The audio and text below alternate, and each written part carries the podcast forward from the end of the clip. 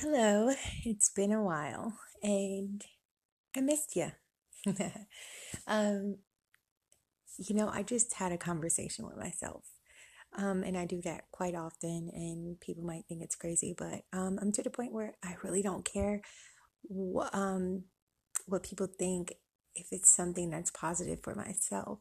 And honestly, I, I I've been looked at like I'm crazy all my life, and it's just kind of a thing that I've learned to embrace and just look at it as a positive positive thing rather than put myself in this box of just oh she's crazy and just makes no sense. But I feel like I make a lot of sense to myself at least, you know. and I really have been working on dropping my ego. And it has helped in a lot of situations. Um, and I think that the dropping my ego played into the part of being self-absorbed or being observed or being perceived as being self-absorbed it could have actually been my ego getting in the way. Not intentionally. But i just had a conversation with myself to go back to what i started with in the beginning. Um and i just had to tell myself that's not you anymore It's just not in you anymore. I literally had to tell myself that. I think sometimes um, we try to go back to things, even though everything in our body, in our minds, is telling us you're done with that. That's not you anymore. Why are you trying to go back there? It's not you. And you know, I think we fight it. We fight when we know that it's not it's something that's not for us. When it's something that doesn't suit us, when we know it's no good for us. We fight it and we say, Yeah, it is good. I like it. But we know it's no good for us. And I just had to sit with myself and tell myself, it's not for you. You know what what's happening with me? I'm starting to listen to myself the self that will get me to a better place more rather than that self that will keep me down. And it makes a world of difference.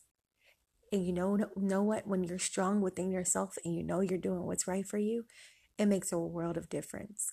So I encourage you today to listen to yourself, the self that knows what is best for you because at the end of the day, we know what is best for ourselves.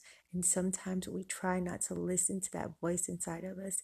If you have to talk to yourself out loud, so you can be heard, so you can hear yourself.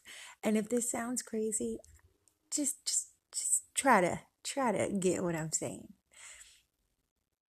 Sometimes we have to let ourselves know that it, it, we're done. we're done with that. That's not in our lives anymore. Stop making, stop, stop pushing it onto yourself. Let it go. Move on. Move on to better for yourself. Move on to better for your life. Move on. Thank you for listening. Um, I wish you all nothing but peace and love and light. And I hope you pass it on to everyone you see or just pass it on. It's so contagious. And the minute we get out of our heads so much and and and act with our hearts more, the world will be a better place.